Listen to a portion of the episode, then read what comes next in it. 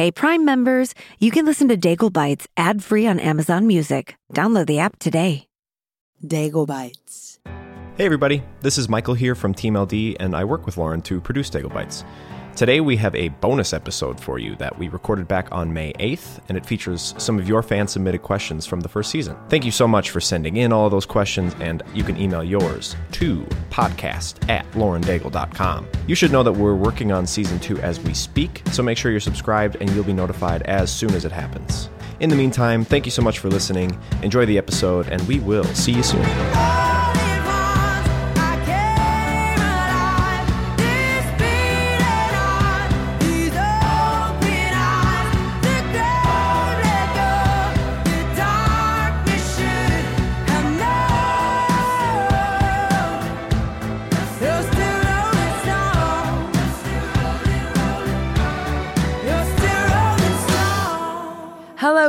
Friends.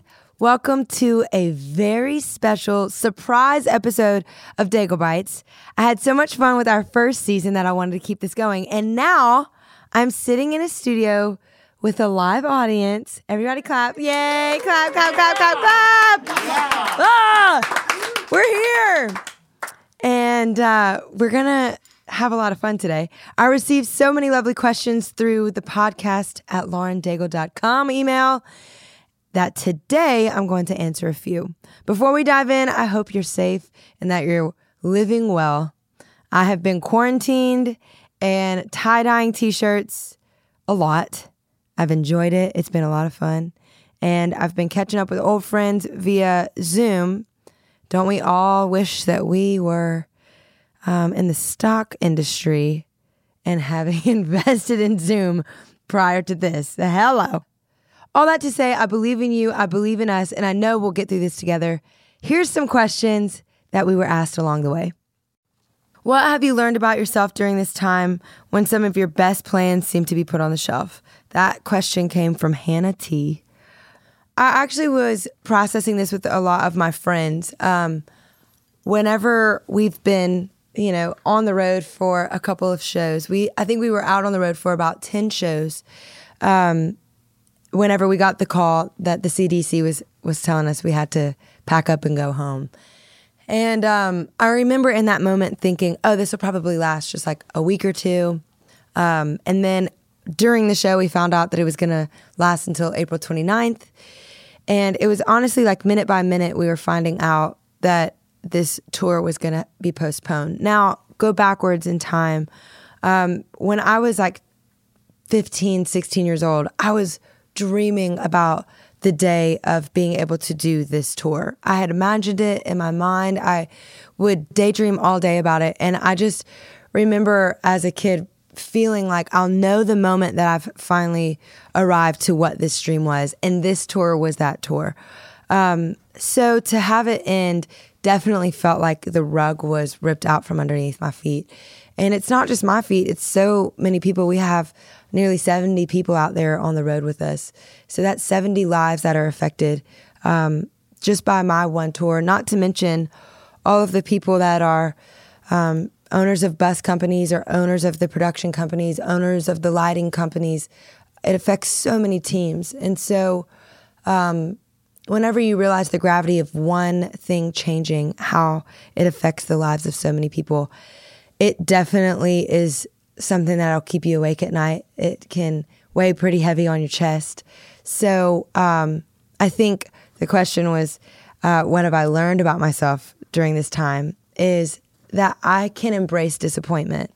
And I know that probably doesn't sound like the peppiest answer, but I think a long time I've I've negated and tried to run from disappointment um, because I like things to be happy. I like things to be joyful, and um, I'm the girl that the glass is always half full. Where's the party at?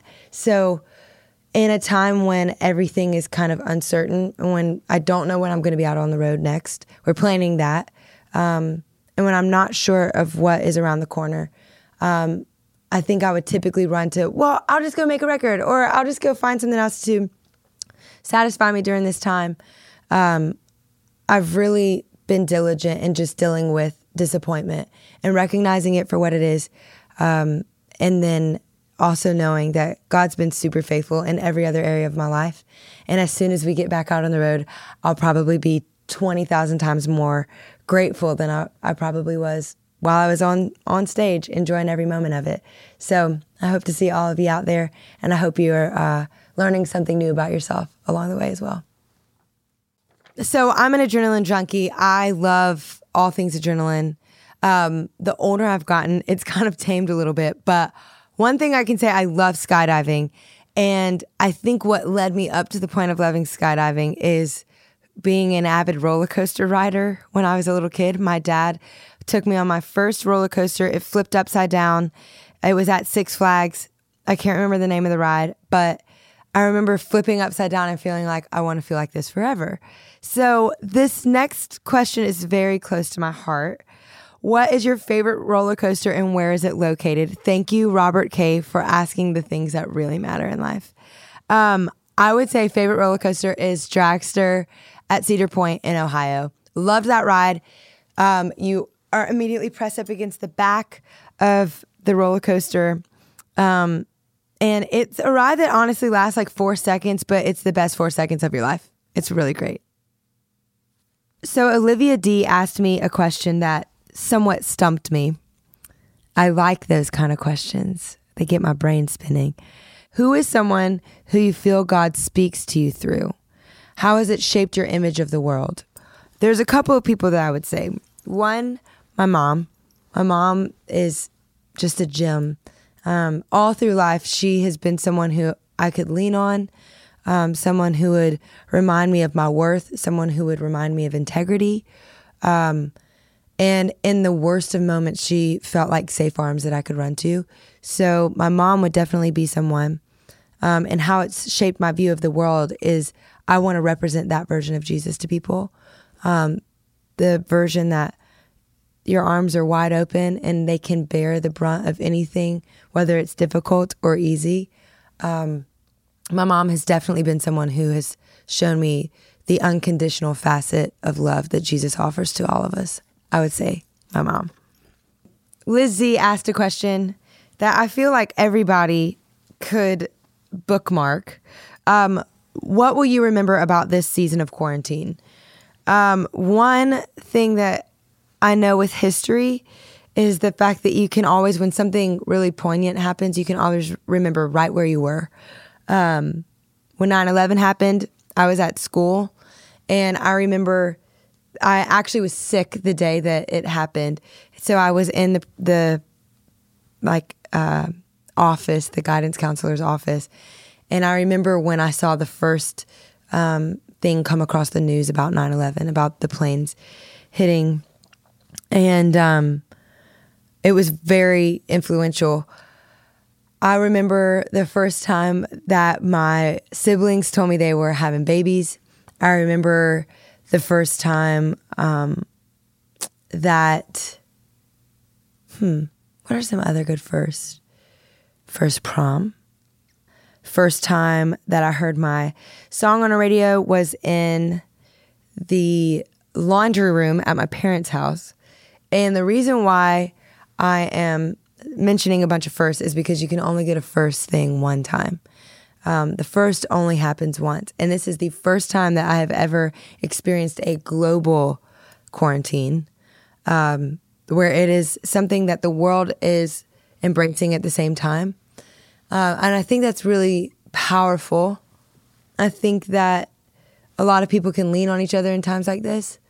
Um, so, what I will remember is just the ability to encourage people and the ability to be encouraged by people um, I set up this thing with my friends where once a week we have a call, and it's like the girls that mean so much to me. And from being on the road so much, um, I've found myself not being um, proficient in taking time to reach out to loved ones.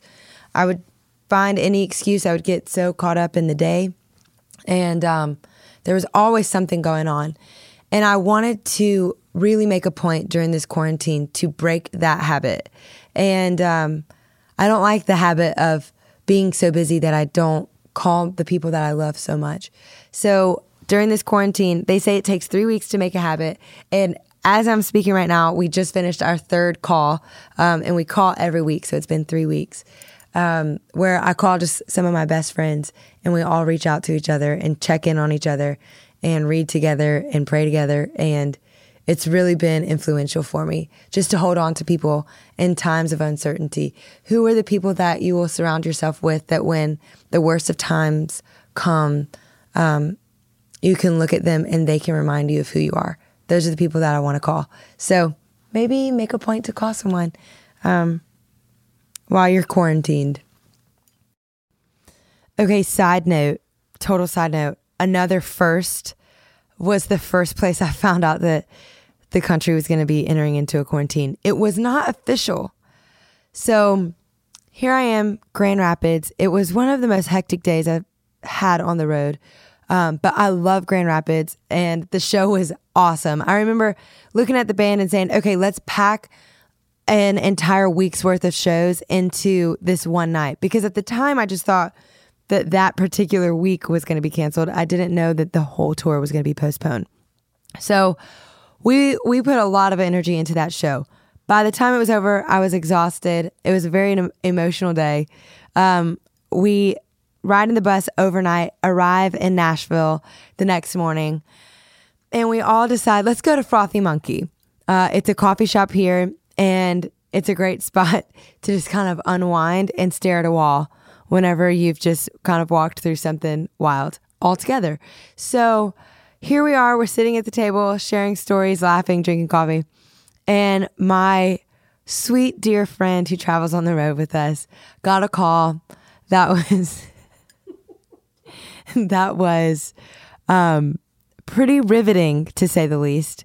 He comes out of the bathroom after taking this call. His face is completely white and very blank, and in a very monotone, um, direct fashion, he says, Y'all, no one knows it quite yet, but the president will be speaking at 3 p.m. and he will bring about a nationwide quarantine. We have to get to Atlanta. If we need to get there by 3 p.m., we must leave right now because pandemonium will break out. We must leave. I'm not kidding. Within about two seconds, there's like, I don't know, 100, 150 people in Frothy Monkey. The six of us leave as if we are the only people on the planet that know this incredible secret that is about to happen. I mean, my background vocalist, she looks at me and she says, I'm nervous. Tears start streaming down her face before before the guy can even finish the news. She is out the door running to her car. By the time he finishes his sentence, I look back over to tell her something and she is gone. Um, and thus begins the next 24 hours of utter chaos, all of which nothing that he said happened, at least that day. It was absolute chaos. We went to Walmart, bought hundreds of dollars worth of food because we thought we were never going to eat again. we get on the road. We, I literally brought bought gas cans because I thought if the world is ending tomorrow, I must have I must have my mac and cheese, and I must have red beans and rice, and I must have gas cans that can at least trek me from coast to coast. Oh my gosh, I bought five packs of cards, all of which never were played. Why? Because the grocery stores remained open and gas stations remained open, and now we just look psycho.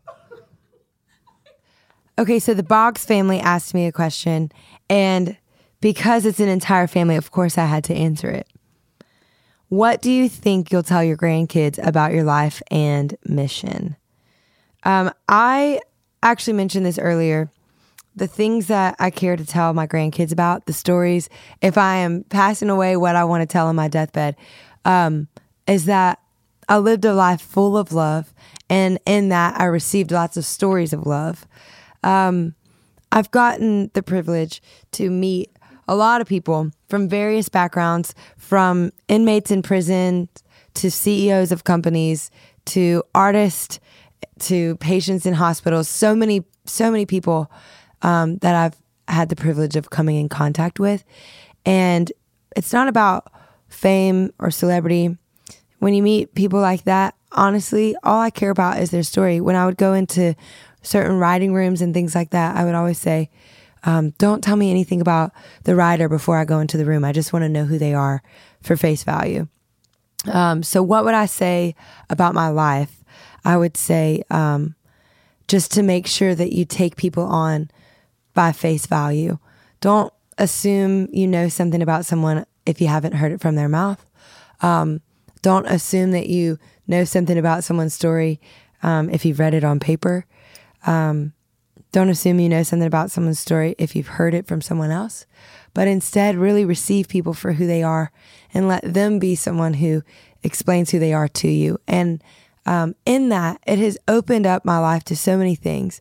Um, it's not allowed me to stay confined by maybe walls that people have built up around other people, but instead, it's given me these beautiful luxuries of taking people on for who they are and, and what it is that they want to express. The reason why I could talk to someone in prison um, who may have committed an, an incredibly dark crime, um, the same way that I would talk to someone who created an incredible invention, um, is because I allow them to tell their stories. And that will only enhance your life. It will only enhance the experiences um, that you get to encounter along the way. Okay, how do you make such rad tie dye? That comes from KDP. One trick is you have to bleach the shirts first. The cotton is what really matters. Um, so if you, we've been using shirts from um, Target. They're a little bit thicker in cotton. I think it's the Colsey brand, and they're really loose in form. Uh, so we bleach them first, and then we do our tie dye by hand versus um, like doing the scrunch tie dye where you take rubber bands. We actually just dye spots that we really enjoy um, and that we think will look good. Um, another dye, dye technique that my friend does, her name's Megan Eileen. I highly recommend looking her up. She uses things like beets to do her red. She uses terracottas for her oranges. Everything is organic. Um, she uses things of the earth like indigos to to dye her clothing and they are beautiful. Check out Megan Eileen. It's a totally different dye technique, but that's what I want to embark upon next. Cassia B, Cassia B, Cassia B, I hope I'm not saying your name wrong. If you did learn to dance, what genre of dance would you want to learn? Um, I love ballet. I think ballet is so beautiful. It's very rigorous, but it's so elegant. Um, so I would probably want to learn ballet and um, I would want to learn hip hop because it requires rhythm, a lot of it, and um, I'm pretty much lacking in the rhythm area. Lastly, I would want to learn swing dance because who doesn't want to be thrown up in the air all over the place? Have you ever made your own ice cream? If Jeni's could create any flavor for you, what would it be? By Chloe H.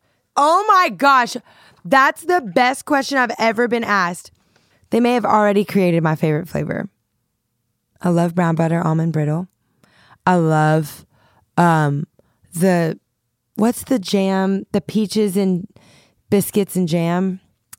That one's really good. I ate I pounded Jeni's last night. I ate Jeni's for dinner. I had four pints in my fridge. Have I ever made ice cream? Yes. My dad and I used to make peaches and cream and strawberries and cream in the machine when we were little kids every 4th of July and every New Year's. Um, if I could, if, if Jeni's could create any flavor, sweet cream biscuits and peach jam. Sweet cream biscuits and jam. Yeah, sweet cream biscuits. Beignet flavored. Oh my gosh, beignet flavored ice cream. That could be daggum good. Or um, I was going to say something with a spice like a cayenne. They already did Queen City cayenne. I love that. That's the chocolate and cayenne. But I would do something like um like the cream of grits. I know that sounds gross, but like the cream of grits sweetened. Okay, no, that's disgusting. Meche's donut flavor. Okay, that would be epic. Meche's donuts and something with like whiskey, something like kind of malty. But chocolate is always my favorite. Say like a chocolate covered donut. Chocolate covered Meche's donut. Oh gosh. Coming from someone who has never visited Louisiana, what do you say is the best place to visit? that came from Jody A. I thought you would never ask. Um, New Orleans, of course. Avery Island is amazing. Avery Island is where Tabasco is made for the Jeni's ice cream question. Maybe something with Tabasco. And they make Tabasco from Jack Daniels whiskey um, barrels. How crazy is that? That's what they put the Tabasco in. So that could be a fun flavor. I would say visit Avery Island, visit Jefferson, Jefferson Island, and visit New Orleans, and visit Lafayette, and visit Baton Rouge and go to an LSU game. Okay. Thank you all so much for listening and for all your questions. This podcast has been so fun to share with all my friends here. We're working on some more episodes, so stay tuned. A few things you should know before we go. I'm thrilled to announce we are heading back out on the Lauren Daigle World Tour. We have all the information on the rescheduled dates at laurendaigle.com slash tour. I can't wait to see you on the road. For a sneak peek at the show, check out the official video of my latest single, Still Rolling Stones. Last thing, make sure you're subscribed wherever you listen to podcasts so you know when we're releasing new episodes. Love you guys. Thank you for listening to Daigle Bites.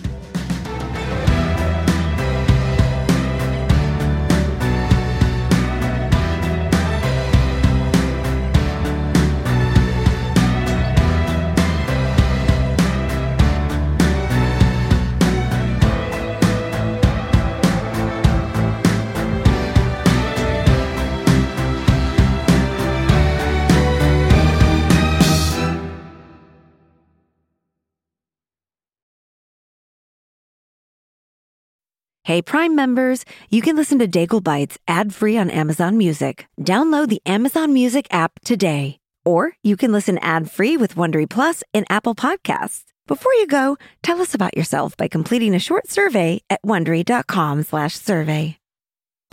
For more than two centuries, the White House has been the stage for some of the most dramatic scenes in American history.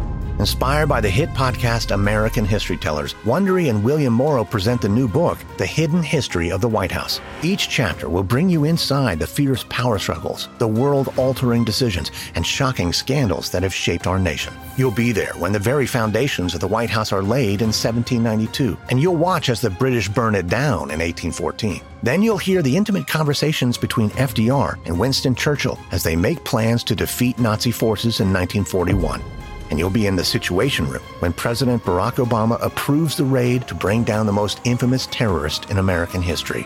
Pre order The Hidden History of the White House now in hardcover or digital editions wherever you get your books.